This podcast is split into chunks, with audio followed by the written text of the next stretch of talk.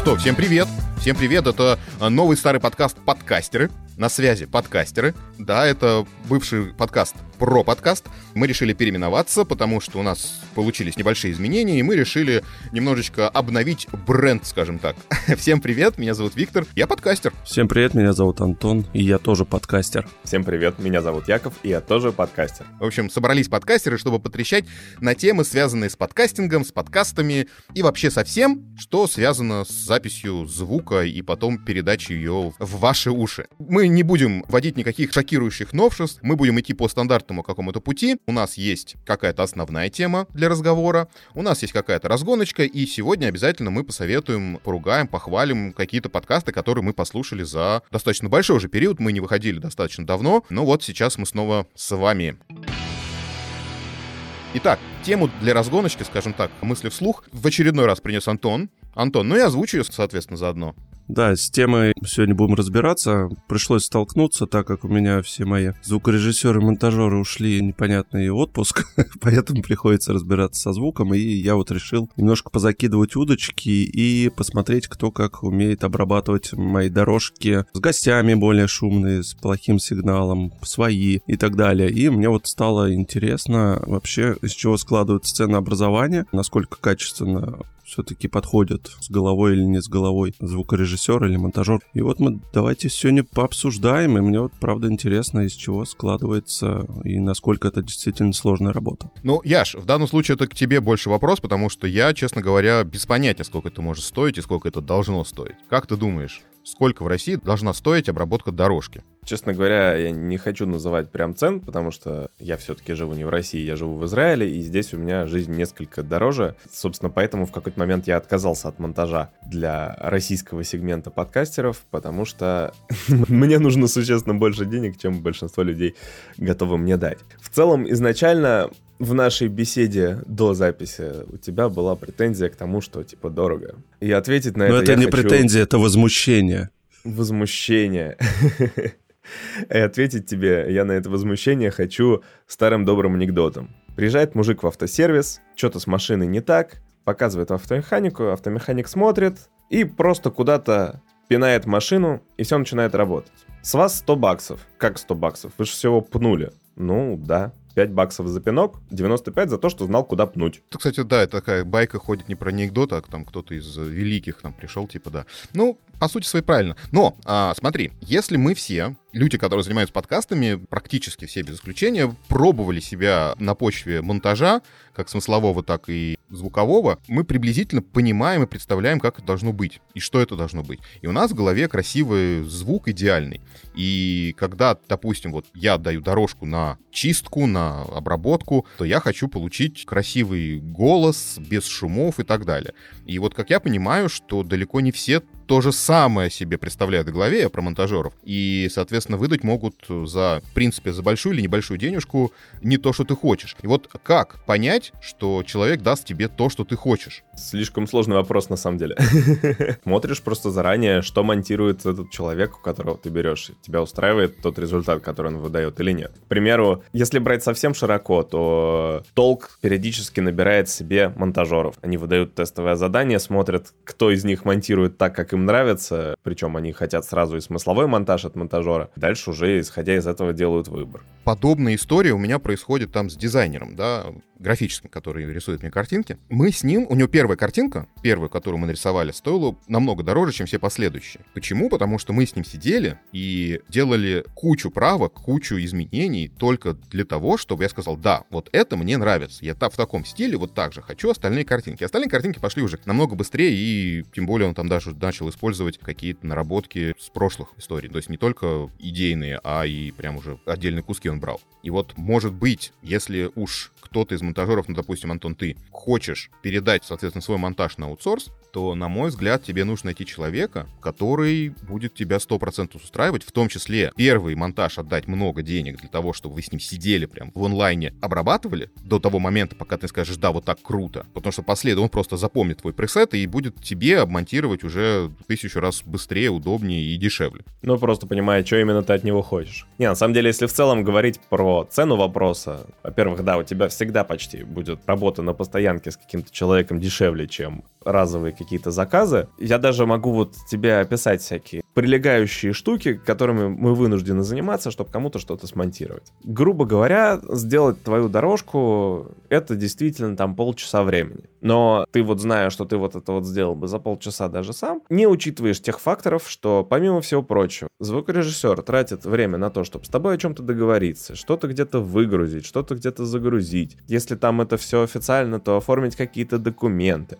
организовать под э, твой проект рабочее пространство, файловую систему и так далее, и так далее, и так далее, и так далее. Есть какие-то другие побочные затраты, которые ты можешь даже не представлять, о которых ты, в принципе, не думаешь. Это все время, это все тоже в каком-то смысле деньги и так далее. Оборудование, которое стоит у звукорежиссера, стоит денег, он должен его окупать. Но еще же бывает, присылают очень плохие дорожки. Мне просто хочется понять, иногда, смотри, берут, знаешь, как цену, что, допустим, у тебя какой-то диапазон есть, там, от 500 рублей до 1000, в зависимости от сложности обработки. Потому что, да, реально бывает, что настолько плохая дорожка приходит от гостя, что там реставрацией уже приходится заниматься. Вот это я понимаю. Это, да, действительно огромный колоссальный труд будет. Да, я здесь тоже не спорю, что работа есть, все это достаточно сложно оплачиваемо, но в то же время звукорежиссер, насколько я понял, им не интересно заниматься просто обработкой дорожки. Им интересно, чтобы ты полностью им кинул, и они сделали готовый продукт. Но опять же, именно из-за кучи прилегающих задач, которые нужно выполнить для того, чтобы сделать. Естественно, будет интереснее сделать что-то побольше, чем потратить кучу времени на подготовку проекта, а потом чуть-чуть его делать и получить мало денег. Ну, понятно, да. То есть это для них это такая, ну, можно подработка. Когда ты сидишь совсем без работы, можно что-то взять, там, обработать часик, там, на полтора, да. Вот, а все остальное, да, интереснее там взять, я не знаю, там, я так условно говорю, тысячи пять, да, там, за смысловой монтаж, 3-5, ты отдать уже все. Вот, на, работай, выкладывай. Ну, слушай, э, Антон, в данном случае мое мнение такое, что опять мы упираемся в вопрос о деньгах в своем хобби. Готов ли ты работать на постоянке с звукорежиссером, который будет тебе делать, даже если ты там, допустим, каждую неделю, там, раз в две недели будешь давать ему дорожки, и с тебя будет капать постоянно денежка, он будет браться за это, и как бы это нормально. Другое дело, что ты пришел один раз, потому что там кто-то твой не смог, и, конечно, вот такое неинтересно. Если ты готов платить деньги за свое хобби, а у большинства из нас это хобби, давайте будем честными, то, принципе, тебе действительно лучше найти какого-то своего и, может быть, вначале потратить побольше денег, чтобы прийти к общему знаменателю. А если ты не готов на свое хобби тратить деньги, хотя на это им на монтаж, то есть ты как бы готов тратить деньги на микрофоны, там, я не знаю, на звуковые карты и так далее. А если ты не готов тратить на это деньги, то как бы любая сумма для тебя будет высокой. 200 рублей все равно будет дорого. Или там 500 рублей, и у тебя в голове работа на 5000, а ты хочешь получить работу за 5000 на 500 рублей. Ну, я образно, я как бы понимаю, что все мы такие. Так, ну что, давайте перейдем к нашей основной теме. Мы периодически будем возвращаться к темам, которые мы уже обсуждали, потому что хотим обсудить это, может быть, еще раз, появилась какая-то новая информация или что-то обновилось. А так как сегодня у нас, по сути своей, первый эпизод, пилотный эпизод нового подкаста подкастера, то мы можем, скажем, вообще все обнулить и сказать, мы идем заново. Но мы так делать не будем, конечно. Мы сегодня поговорим о технике для записи. Что нам нужно для того, чтобы получить, вот как вот раньше говорили, хорошую, качественную дорожку так как к нам в чатик довольно часто приходят люди с вопросом, а что же мне выбрать, на что писать и так далее, мы решили дать какой-то более развернутый ответ на этот вопрос, задокументировать его, чтобы можно было давать людям послушать эпизод, не давать постоянно одинаковые ответы и не задавать постоянно одинаковые вопросы. Потому что на самом деле для ответа на этот вопрос недостаточно просто, а что мне выбрать вот так или так. Нужно смотреть на то, в каких условиях вы будете записывать, что именно именно вы хотите записывать и так далее. Ну, то есть нет однозначного ответа. Да. И вот сейчас мы, собственно, попытаемся дать ответ на разные ситуации, что, когда и как мы можем посоветовать для этих ситуаций. Давай начнем. Вот смотри, вот я прихожу в чат и говорю, что «Здрасте, у меня есть идея записывать подкаст. Какой микрофон мне нужно купить?» Смотри, тут самое мое любимое. Во-первых, естественно, мы сразу начинаем задавать вопросы. А где ты пишешь? А насколько хорошая у тебя комната? Насколько в ней есть эхо? Насколько там шумно, не шумно на улице? Слышно ли это в твоей комнате?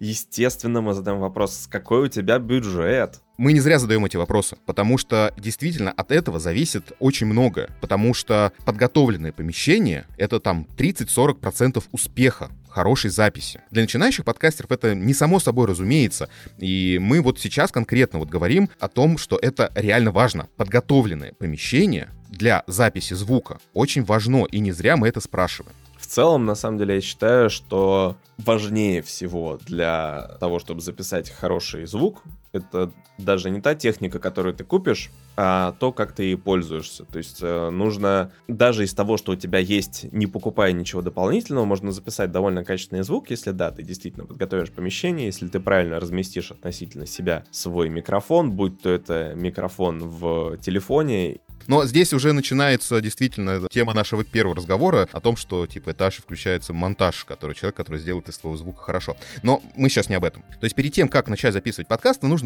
выбрать помещение, где ты это будешь делать. Не зря существуют многие какие-то мемы про под одеялом, потому что под одеялом действительно лучше записывается звук. Мы городим вокруг себя какие-то конструкции из подушек, одеял и пледиков, чтобы звук наших голосов был максимально крутым. Я могу сбросить в наш э, телеграм-канал фотографию, допустим, моего рабочего места, где я сижу. Ну вот у меня повезло, у меня есть такая специальная в квартире ниша, она не специально для этого, она так получилась, где, накрывшись пледиком, ну специальным пледиком, у меня получается вот такой звук, какой есть. То есть практически для обработки своего звука не использую дереверберацию. Хотя если сейчас пледик снять, то тут же пойдет эхо от комнаты. Ну, у меня, например, просто маленькая комнатка в квартирке, стенки которой я немножко зависел пледиками, насколько смог. В целом, вот какой звук у меня, вы тоже слышите. То есть он не студийный, такой глухой, пустой. Все-таки слышна какая-то реверберация от комнаты, но я считаю, это хороший звук. Да. Ну и, кстати, опять же, да, главный принцип — это отсутствие голых стен, прямых, под 90 градусов, да. чтобы звук не отражался обратно тебе в микрофон. Это, кстати, первый совет, который мы даем. То есть это тринь!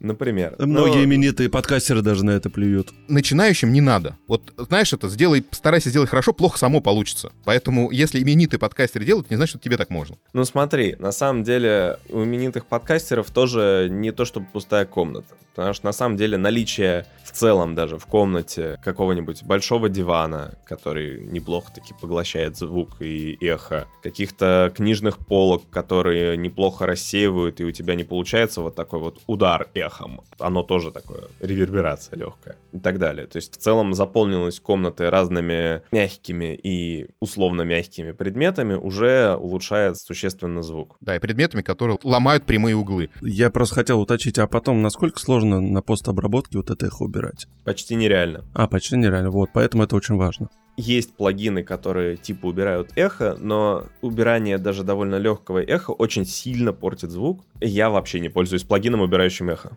А если звук изначально был так себе, то он делает его вообще еще хуже. Но часто он его делает реально неслушабельным. Да. Обратите внимание на комнату. Это первый совет, который мы могли бы дать. Следующий совет, который мы могли бы дать, а точнее следующий вопрос, который мы задаем у себя э, в чатиках, бюджет. Микрофоны есть от полутора тысяч до бесконечности. По-моему, самый дорогой микрофон я видел за 1200, по-моему, евро. Это, ну, это тот, который я видел. Я подозреваю, что есть еще дороже. Есть еще дороже, там и за 5000, и за 10 я какой-то видел. Верхней границы нету. А вот ниже нижние есть, друзья. И если вы спрашиваете, какой микрофон купить, мы конкретный микрофон посоветовать не можем. Мы можем максимум посоветовать некоторых производителей, которые делают микрофоны для подкастеров. И, к сожалению, чем лучше микрофон, тем лучше он записывает звук, тем он, к сожалению, дороже. Ты не можешь купить микрофон за 3000, и он будет записывать хороший звук.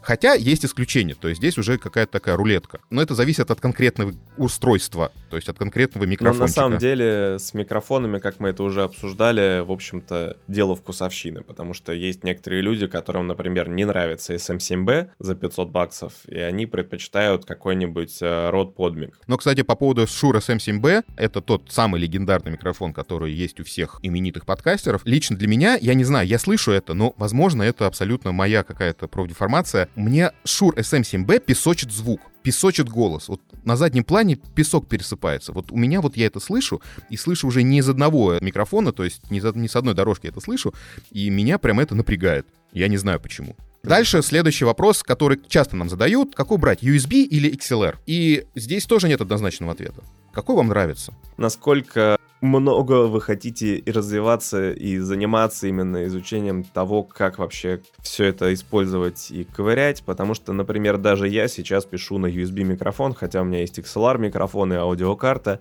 Антон, кстати, пользуется тоже USB частью своего SM. MV7 у меня, Шур, MV7. MV7. Там есть и XLR, и USB, и вот, Антон, ты сейчас пишешь на USB, правильно? Да, на USB у меня нету внешней звуковой карты, чтобы подключать XLR, но все хочу попробовать, тоже интересно. В общем, здесь в данном случае, но мы разбирали на самом деле вопросы USB или XLR в одном из прошлых выпусков, поэтому тоже на него как бы сошлемся, дадим ссылочку. То есть, соответственно, важен ваш бюджет. Сколько денег вы готовы потратить на изначальный микрофон? Да, если вы точно знаете, что вот вы стример и подкастер, который пишет сам себя и особо не хочет изображать из себя супер-пупер дорого-богато, то в целом вам особо и не нужно заморачиваться с аудиокартами, проводочками и так далее. Берете USB-микрофон и втыкаете в ком, не паритесь совершенно на эту тему. Так, ну давай, теперь следующий главный вопрос, который нам постоянно задают. Я даже сказал бы, что это не тот вопрос, который нам постоянно задают. Это скорее регулярный совет, который просто реально из каждой дыры лезет. То, что вот, у вас не очень хорошо подготовленные квартиры и так далее, берите динамический. А конденсаторный, типа более чувствительный, будет собирать больше шумов и так далее. Вопрос в следующем. Динамический или конденсаторный микрофон? Да. И на самом деле, лично для меня вот нет такого, что берите динамический, потому что, как, в общем-то, говорили в одном из первых выпусков про подкаста... А сейчас мы называемся подкастеры. То, что на самом деле решает именно диаграмма направленности. В целом, изначально динамические микрофоны, они менее чувствительны если у вас там, грубо говоря, тихий голос, и вам нужна больше чувствительность, там, вы хотите говорить на некотором расстоянии от микрофона, а не лезть прямо в него, то вы поднимаете чувствительность своего динамического микрофона, и он начинает собирать примерно столько же, сколько собирает конденсаторный. Преимущество динамического больше в том, что он лучше работает с вашим голосом, когда вы приближаетесь близко к микрофону. Нет такого жесткого эффекта приближения, который искажает ваш голос. Собственно, за счет этого вы можете говорить говорить близко, ставить низкую чувствительность, тогда действительно меньше собирается шумов комнаты и так далее. Но при этом есть много проблем, связанных с динамическим микрофоном, то есть начиная с того, что он в целом менее чувствительный, значит, его нужно большое усиление. Большое усиление это часто какие-то шумы. Тоже как бы зависит от цены аудиокарты, которую вы, ну, качества аудиокарты, которую вы используете и так далее. Иногда вообще приходится докупать дополнительные предусилители, которые усилят перед аудиокартой сигнал из динамического микрофона, чтобы было достаточно все хорошо слышно. Например, знаменитейший, популярнейший микрофон Shure SM7B, который очень тихий, без предусилителя. Ну, то есть есть аудиокарты, которые могут его раскачать. А, безусловно, они стоят как самолет. Но есть нюансы, да. Главное, смотреть не конденсаторный он или динамический, потому что, по сути своей, это нужно смотреть нюансы голоса своего, а смотреть на диаграмму направленности. Их существует всего несколько. Всенаправленный, восьмерка. И кардиоида больше а, нет ничего кардиоида. Ну, бывает, что там несколько капсулей, ну, правда, что другие диаграммы тоже несколько капсулей, и стереозапись. Угу. А, то есть, по сути своей, в мире существует три диаграммы направленности, дальше там идут нюансы. Вам нужна кардиоида. Неважно, динамический у вас микрофон или конденсаторный, вам нужна диаграмма направленности, которая называется кардиоида. Все. вот это главный совет по выбору микрофона один из главных. Ну, смотри, на самом деле большая часть микрофонов работает именно на кардиоиде, но тут все равно так или иначе возникают нюансы. Например, за счет того, что динамический микрофон более слабый, выдает более слабый сигнал, вот это вот кардиоида получается более выраженный, то есть очень сильно то его движение вокруг микрофона меняется звук. Ну, то есть давай так, он, он это направленность, это направленность микрофона, то есть, соответственно, кардиоида дает возможность записывать только вот спереди микрофона звук, а сзади она подсасывает минимальное количество звука. Все направленный микрофон, он записывает на 360 градусов где бы ты ни был, где бы ты ни стоял, будет записывать звук с одинаковой громкостью. У кардиоида есть направленность микрофона, куда тебе лучше говорить. Вот и все. Вот у меня сейчас направленность кардиоида, и сейчас я начинаю крутиться вокруг него. И вот я начинаю крутиться вокруг него, вот я сбоку уже, а, звук похуже. И вот я медленно, но верно лезу сзади микрофона. А, и весь звук, который записывается, это отражение от стен. Вот и все. А при этом есть еще а, суперкардиоиды и гиперкардиоиды, вот они вам не нужны. Для большинства людей у меня есть микрофон с гиперкардиоидой, и интервью с ним записывать ужасно, потому что у него малюсенькая часть, вот, то есть он более узко направленный из боков, меньше ловит звука, но зато сзади теперь чуть-чуть засасывает звук. Берет звук. Поэтому ни супер, ни гиперкардиоидов брать не нужно для подкастов. Их нужно брать, если ты умеешь правильно этим пользоваться. Да, а вы не умеете. Если мы, мы говорим о начинающих, то вы, скорее всего, не умеете, да. На самом деле хочется рассказать историю, почему я отказался от динамических микрофонов при записи подкаста «Чё там у евреев?», хотя мы всегда пишем в далеко не идеальных условиях, не идеальной комнате, тоже периодически всякие машины за окнами и так далее. Дело в том, что сначала, когда мы писали, мы брали микрофоны у знакомых, и это были как раз динамические микрофоны, но ведущие пылу беседы были не в состоянии, вот как это называют, прилипать к микрофону. И они вечно двигались вот как-то вокруг него, даже не очень сильно. То есть как бы сейчас я на конденсаторном микрофоне, поэтому такого эффекта не было от того, что я крутил головой. А там ведущий держал в руке микрофон, так как стоек у нас еще не было. У него вот это вот вечное движение микрофона то мимо рта, то в рот, то как-то так. И в результате это получался такой очень сильно плавающий звук, который выпрямить было, ну, нереально, нормально, без какого-то такого заметного плавания. Я решил отказаться от идеи покупать динамические, взял конденсаторные и просто разместил их чуть подальше от рта говорящих, поэтому от того, что они крутили головой, такого большого эффекта изменения голоса не было. Но вот, кстати, тоже хороший пример того, что динамический не панацея. Но это, кстати, связано не только с ведущими, да, но это и с гостями, которые вообще не привыкли работать с микрофонами. Для них это вообще все да. по-другому работает в голове у них. Но именно поэтому на многих студиях вот для записи подкастов вы почти всегда найдете конденсаторные микрофоны тоже, потому что для гостей, которые не привыкли работать с микрофонами, это вот их максимально может расслабить в том плане, что им не нужно заниматься какой-то новой для себя штукой, они спокойно сидят, говорят и даже забывают о существовании этого микрофона, и при этом запись с ними получается достаточно хорошая, чтобы можно было с этим как-то работать. Я, кстати, всегда, когда записываю вживую какие-то интервью, какие-то разговоры, я мониторю, естественно, звук. Когда человек начинает отходить от микрофона или отворачиваться, я так, знаешь, пальцем показываю на микрофон, типа, смотри сюда, типа, типа, говори в микрофон. То есть, да, я за этим слежу, а если, ну, возможно, если это был бы конденсатором, то было бы попроще. И поп-фильтр не забывайте, самое главное. Это правда. Поп-фильтр штука очень полезная. Согласен. Чтобы не было всяких плевков, как это называют на русском языке, а на английском plosives. Вот, кстати, хорошая мысль. Поп-фильтр тоже очень нужная покупка, которую нужно купить обязательно в любом случае, какой бы микрофон у вас ни был. Чтобы избежать этого, если вы говорите непосредственно в микрофон, нужно купить поп-фильтр. Эта штука стоит там 2-3 евро, реально. На самом деле поп-фильтр покупать в целом полезно, ну, либо точно так же ветрозащиту в виде такой поролонового набалдашника, потому что это помимо защиты от плевков звуковых, это в том числе защита от плевков реальных слюневых, так как когда мы разговариваем, вы всегда так или иначе какое-то количество слюны из себя выпускаете. Тут как бы в целом гигиена, потому что там, возможно, вы будете разговаривать не один в этот микрофон и так далее. И вот эти вот солюни, попадающие на встроенные ветрозащиты микрофонов спустя время имеют свойство начинать вонять. Угу. И если микрофон разбирающийся, то можно достать э, эту ветрозащиту и там ее поменять или постирать.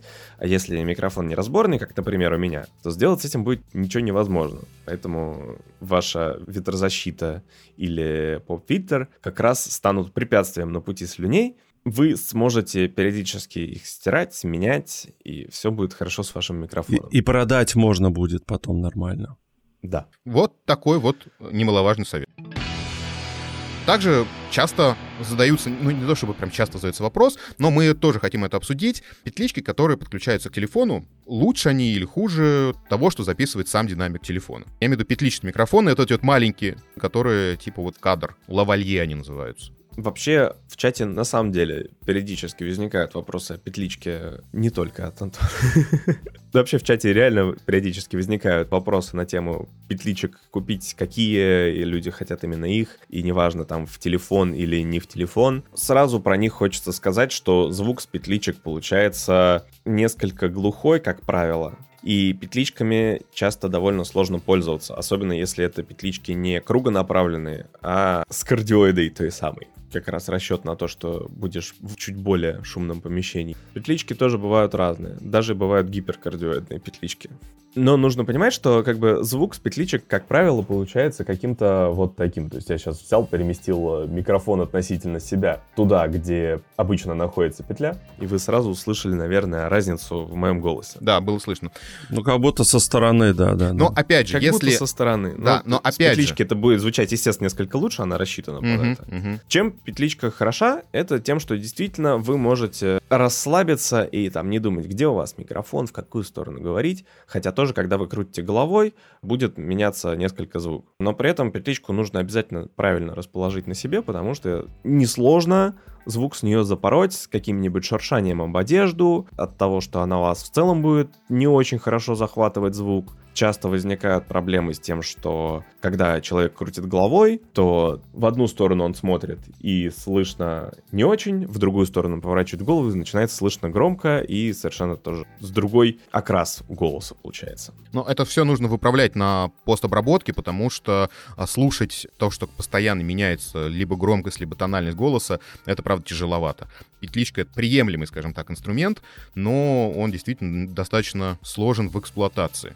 То есть нужно знать, как это все сделать. Если вы берете петличку, то перед тем, как начать записывать что-либо с ними, в идеале посмотрите какое-то количество материалов на ютубе о том, как их размещать. Поэкспериментируйте с этим, попробуйте вот по-разному их повесить на себя и послушать, что при этом получается, насколько вас это устраивает и так далее. По-моему, если я не ошибаюсь, достаточно популярный подкаст «Нупап» пишут на петличку. Да, я напоследок хочу тему петличек поделиться кейсом, который кто-то давал в нашем чатике. Это записывать подкаст, пока ты гуляешь с ребенком. Вот в этом случае петля вполне себе неплохой вариант. То есть у тебя руки свободны, в руках коляска, и ты идешь и разговариваешь. С другой вопрос, что насколько ты будешь не стесняться говорить сам с собой на улице.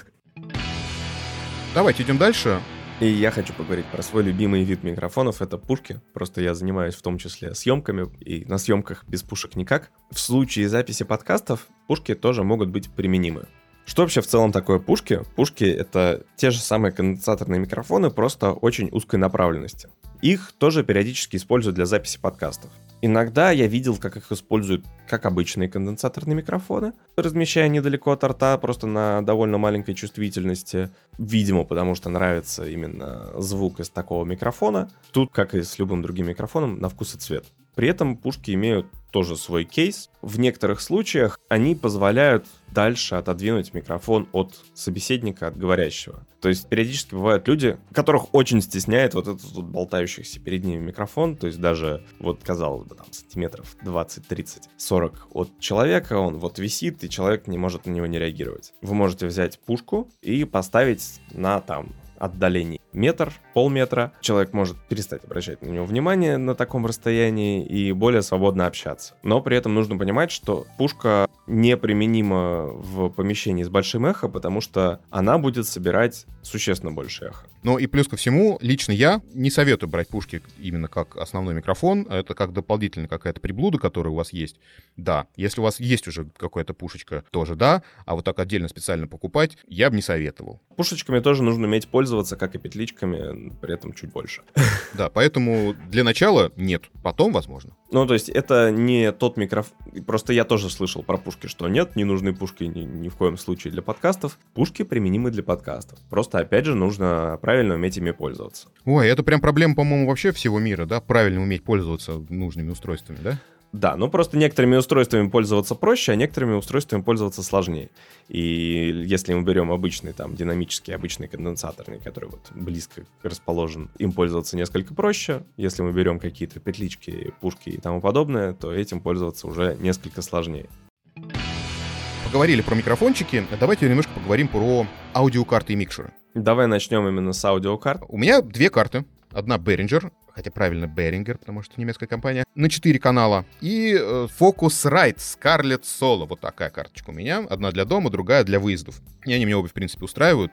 Если бы сейчас не последний кейс, скажем так, да, когда Scarlett начал тупить, и у меня ужасно записывался звук. Сейчас вот я впишу в Behringer. Нужно ли, Яш, нужно ли покупать саунд-карту? Ну, давай опять все-таки на сравнении с USB-микрофонами. То есть аудиокарта занимает некоторое пространство, соответственно, там, в отличие от того же USB-микрофона, ты, например, ее не заберешь с собой, ее тоже нужно как-то разбираться. Но при этом нужно понимать, что аудиокарта позволяет вам проще улучшаться и расширяться. То есть, если у вас есть аудиокарта, то вы можете, например, поменять свой микрофон на любой другой под э, любые потребности, когда вы до этого дорастете. При этом я чаще всего считаю, что даже не столько важен микрофон, хотя он, конечно, важен, сколько важна аудиокарта, чтобы она была хорошей, чтобы она передавала звук не слишком большие шумы, чтобы ей было удобно пользоваться для ваших конкретных целей. Например, тот же «Что там у евреев?» Или вот мой «Дьявол носит худи», микрофоны в том числе используются дешманские китайские BM800. При этом за счет того, что пишется это на хорошую аудиокарту, звук более чем приемлемый. Но, опять же, не покупайте BM800, если вы не умеете работать со звуком. Ну да, согласен, BM800 все-таки покупать все равно не стоит. У меня два BM800, я покупал их не осознавая. Потом сразу же купил другие микрофоны. Ну да, потому что, опять же, с ними нужно понимать, как бороться со всеми их болезнями. Нужно понимать, что если ты покупаешь BM800, то вообще непонятно, что тебе приедет, потому что не существует производителя BM800, точнее он существует, но те китайские BM800, которые вы видите на Алиэкспрессе, это все что угодно, но не он. И может приехать все что угодно, он может быть нерабочим, он может быть какой-то совершенно отвратительного качества. Мне просто повезло. Звуковая карта, она в принципе переводит один сигнал в другой, то есть аналоговый в цифровой. И чем лучше саундкарта... И наоборот. И наоборот, да. Чем лучше саундкарта, тем он лучше это делает. То есть, если не вдаваться в грубо подробности. И саундкарта нужна всегда и везде. Даже в USB-микрофонах она есть. Но в связи с тем, что USB-микрофон, форм-фактор его в виде микрофона, то туда запихнуть прям хорошую, отличную звуковую карту невозможно. Потому что обычно звуковая карта — это такая коробочка. Ну как, если взять тот же MV7, который стоит много денег, то там внутри очень неплохая аудиокарта. Вы почти не увидите дешевых USB-микрофонов динамических, потому что, опять же, они требуют много усиления. Дешевые будут это делать не очень хорошо. Соответственно, динамические микрофоны почти всегда, если они USB, стоят довольно дорого. Я просто к чему? Чем хороша карта? Особенно на несколько выходов. Это тем, что вы можете записывать сразу несколько гостей в одном помещении через одну саунд-карту. Если у вас есть такая потребность, берите саунд-карту. Если у вас такой потребности нет, в любом USB-микрофоне есть саунд-карта.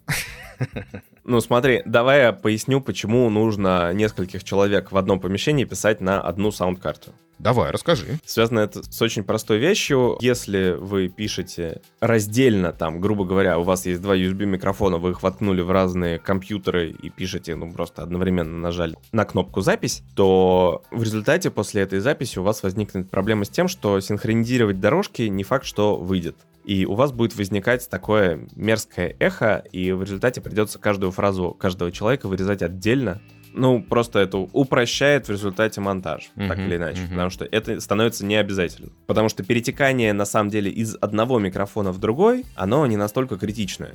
Когда они совпадают по таймингам, и когда ты говоришь здесь, тебя чуть-чуть слышно в другой микрофон. Это не такая уж большая проблема.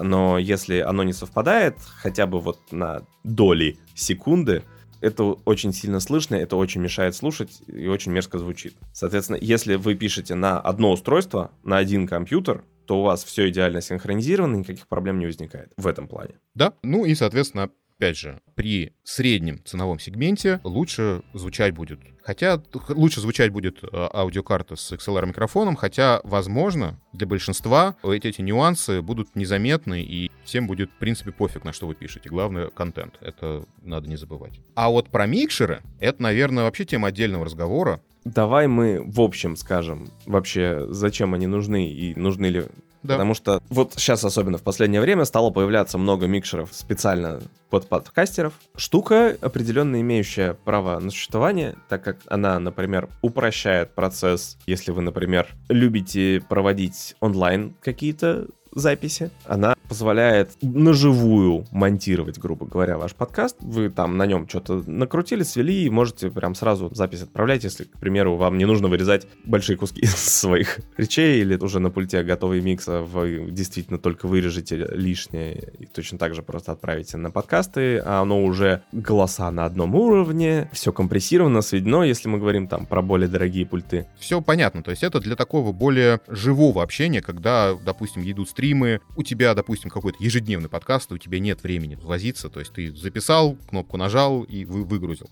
То есть вот для таких вещей это полезная штука. В большинстве случаев, когда мы записываем все подкасты, нам это не нужно. То есть это можно, но не нужно. Поэтому микшеры стоят достаточно много денег, и если у вас есть эти лишние деньги, то вы можете купить, но это такая избыточная штука, пользоваться которой вы будете на 20%. Ну смотри, на самом деле есть нюанс. Есть нюансы, конечно, везде есть нюансы. Во-первых, микшеры обычно имеют в себе довольно много входов, и вы можете писать много людей одновременно в одном помещении. Однозначный плюс. Во-вторых, на специальных подкастерских микшерах всегда есть много выходов на наушники, и вы можете всех своих гостей посадить слушать свой голос и голос собеседника через наушники, что тоже очень полезно. Ну, например. На обычных аудиокартах, как правило, только один выход. Наушники, и для того, чтобы всем выдать звук, приходится покупать дополнительные размножителя. Я купил. И она, кстати, еще плюс усилитель наушников, так что это тоже хорошее приобретение. Тут каждый решает для себя, кому как удобнее. Нет, э, мы справедливости ради надо сказать, что есть уже компактное решение. Например, Zoom P4 — это рекордер, который именно подкастерский, в котором есть 4 выхода на XLR микрофоны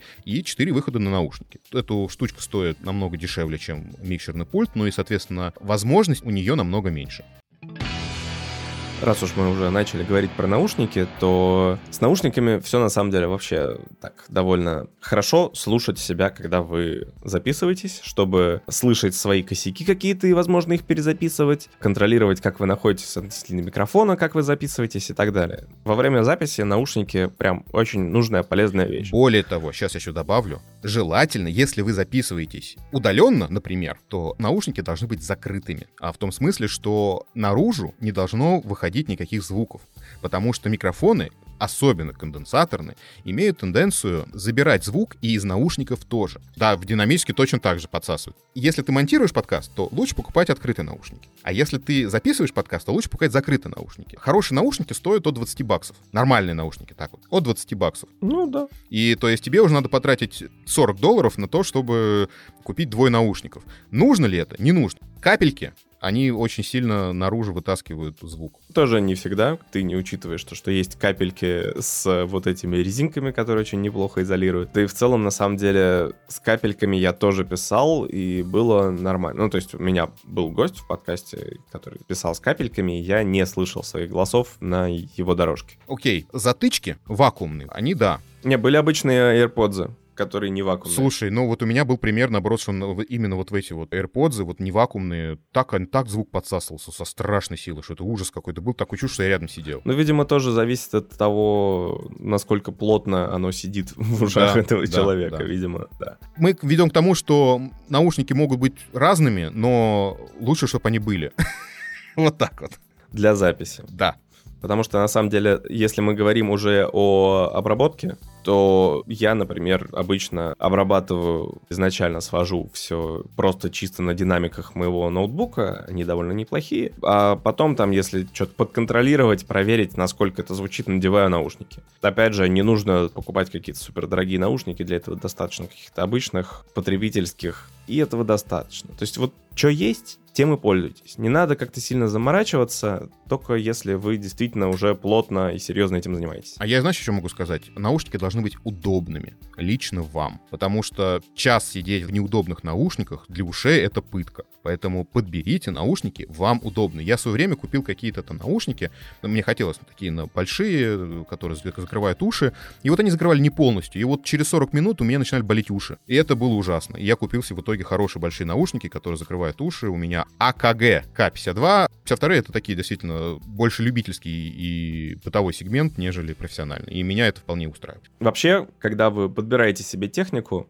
старайтесь делать так, чтобы она была у вас а, не на одно применение. То есть, чтобы вы могли ее применять в разных ситуациях. Мой кейс то, что я работаю со звуком в целом, там, я концерты какие-то озвучиваю, я провожу какие-то онлайн-трансляции и так далее. Поэтому я взял себе пульт именно, который мне позволяет делать и музыку, и писать подкасты, и проводить трансляции. В моем случае этот пульт актуален вот такой, как он есть, и он имеет применение в разных сферах моей жизни. Вы решили покупать, грубо говоря, петличку, то поймите, насколько вам она будет применима, например, для чего-то другого. Если у вас в целом особенно есть какие-то другие задачи по звуку возникают, зум-переговоры и так далее. Постарайтесь оценить насколько та или иная вещь вам будет полезна в других сферах звуковой и не очень деятельности. Это вам в целом позволит более эффективно тратить ваши ресурсы и как-то с большей пользой использовать те или иные вещи, опять же, не слишком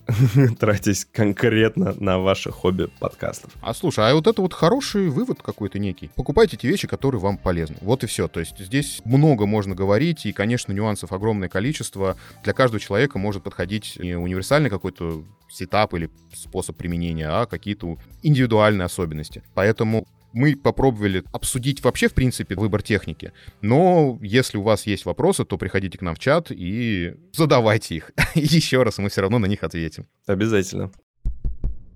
Так, да, о технике поговорили. Надеюсь, это было вам полезно. И давайте мы перейдем к нашей тоже постояннейшей рубрике, в которой мы советуем разные подкасты, которые мы послушали. Ну, давай я тогда и начну. Давай. Я послушал подкаст «Маскульт». Так. Я, на самом деле, хочу сначала рассказать предысторию. Его создатели пришли в чатик такие, дайте нам критики. Сейчас я вас раскритикую. В результате, когда я начал слушать, я так, погодите, о чем мне критиковать? Звук нормальный, говорят интересно. Это подкаст именно о какой-то масс-культуре, как что понятно из э, названия. То есть отличная обложка, удачное название. Говорят то, о чем обещали делают это интересно. Отличная просто работа с аудиторией. Это, не знаю, мне кажется, можно по их подкасту писать учебник, как вообще работать с аудиторией, как их вовлекать в создание подкаста, участвовать как-то в его жизни, как их привлекать на Patreon. Они очень круто давят на олдскулы, поэтому неудивительно, что у них очень круто растет аудитория и вовлекается, но все-таки я нашел к чему придраться. Я, кстати, тоже нашел к чему придраться в этом подкасте, но давай, сначала давай тебя послушаем. Во-первых, работы с аудиторией, мне кажется, в какой-то момент перегнули. То есть, например, эпизод, один из которых я слушал, там в середине был длиннющий кусок,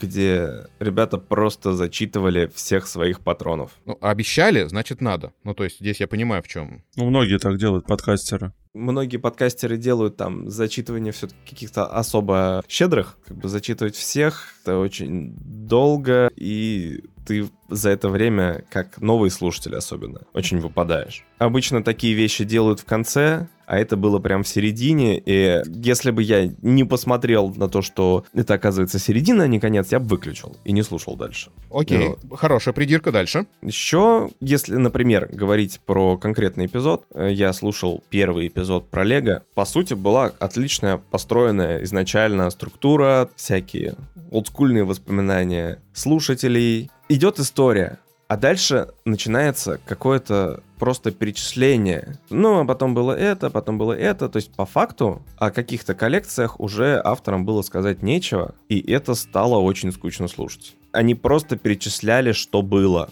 Зачем, не очень понятно. Потому что это уже и пропадает какое-то давление на олдскулы, которое приятно. Это уже не массаж school, а да, действительно такое давление до боли.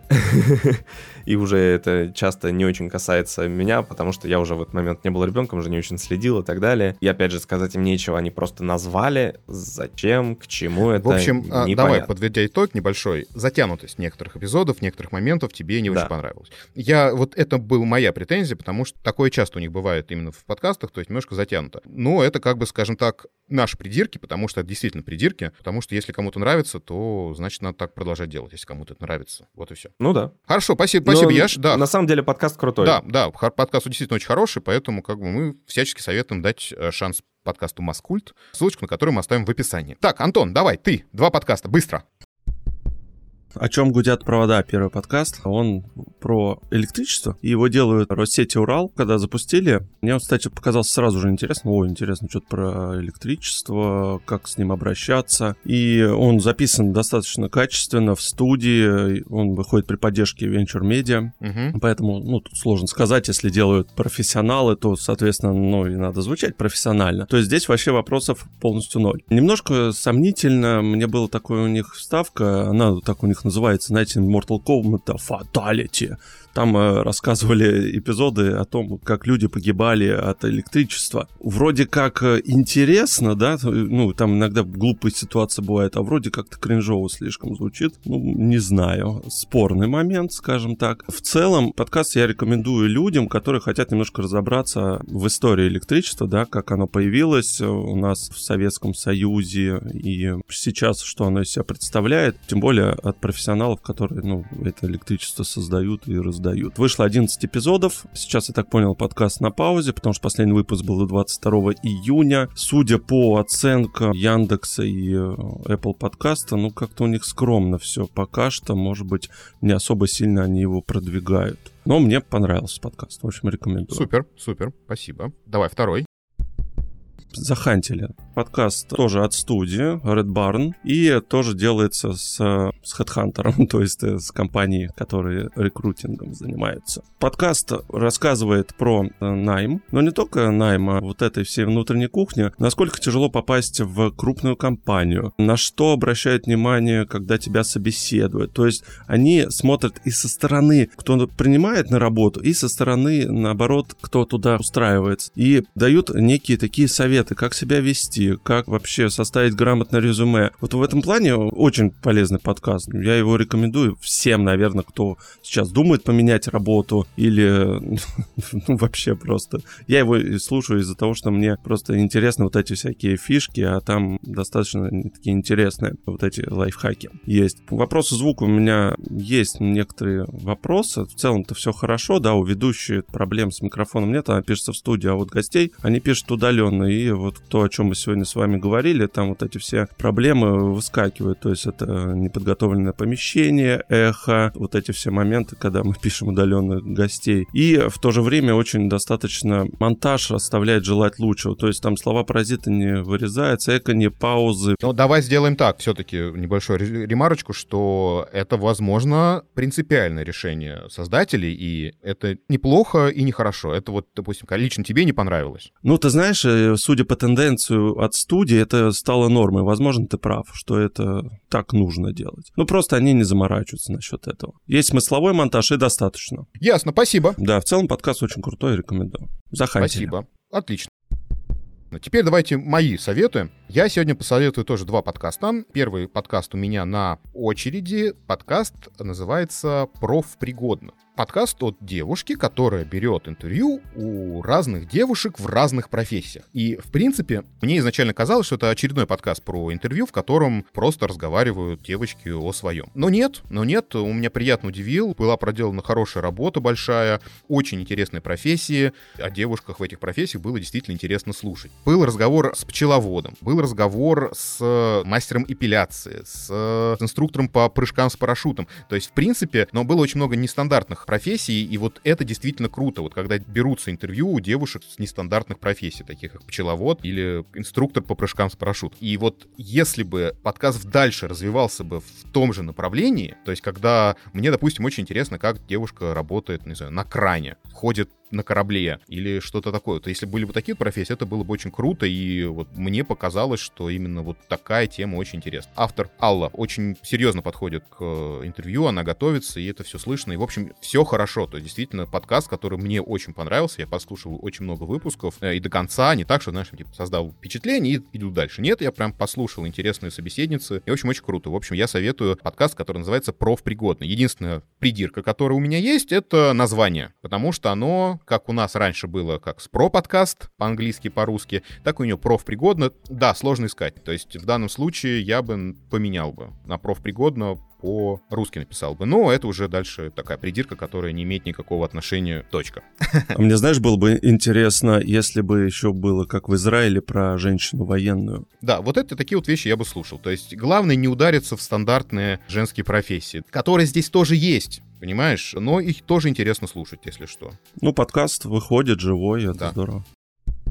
И следующий подкаст, который я бы посоветовал сегодня, который мне тоже безумно зашел неожиданно. И я часто говорил о том, что если подкаст обо всем на свете ни о чем, то здесь очень важна роль ведущего. Ведущий тащит за собой, соответственно, подкаст. Если это ноунейм, то им очень сложно заработать свою аудиторию, потому что людям не очень понятно, зачем их слушать, если это ноунеймы. И вот я беру эти слова обратно. Если подкаст действительно хороший и ведущие действительно интересно, круто говорят, то их роль отходит на второй план, и ты действительно слушаешь то, о чем они рассуждают. Может быть, в меня попало, но подкаст прям мне зашел. Называется «Следующая карточка». А подкаст, как они, ребят, сами позиционируют, почти ежедневный подкаст, то есть они выходят очень часто, по утрам, где обсуждают разные карточки. Это, по сути, абсолютно разные темы, о которых они просто разговаривают, и их могут дать слушатели, и это максимально прикольно. Действительно, разговор обо всем и ни о чем, но при этом действительно меня прям с первого выпуска прям затянуло, и я вот опять же очень много выпусков послушал, потому что это забавно. Это опять же такой вечно зеленый контент, в котором нету какой-то привязки ко времени, это можно слушать всегда, и это прикольно. Вот я могу сказать, очень забавный подкаст. Опять же, если маленькая придирочка, то разница в звуке немножко напрягает, но это абсолютно ты перестаешь замечать через какое-то время. Вот такие вот от меня советы. Так, ну что, на этом все. Я думаю, на этом пора заканчивать. Мы делаем этот подкаст для того, чтобы сделать наши собственные проекты лучше, потому что мы тоже учимся и учимся постоянно, набираемся опыта, в том числе вместе с вами. И у нас на троих аж 6 проектов, если не больше, 7, 8, 10, а, неважно. Растут. Растут, да, количество проектов. С вами сегодня были Яша, Яков Кушнир, который помогает делать подкаст «Счетом у евреев» и делает свой собственный подкаст, который называется «Дьявол носит худи». Это был Антон, который делает много разных подкастов, но в основном проекция бесконечности и жизнь за рубежом. Это был Виктор, у него тоже два подкаста, Тирольский подкаст и типа новости. Оба крутые. Спасибо вам огромное, что вы послушали, побывали с нами. Пишите свои комментарии, оценки, критику у нас в чате и под постами в канале Телеграме. И приходите к нам в чатик, опять Да, напоминаю вам. да, да. Да, пока-пока, дорогие друзья, до следующего раза. Счастливо. Пока. И вот я медленно, но верно лезу... Сейчас, секунду. Звук как из туалета. И вот я медленно, но верно ухожу назад. И вот это я говорю. а, И э, Скарлетт... Йоханссон. И Скарлетт Йоханссон. Фокус Райтс.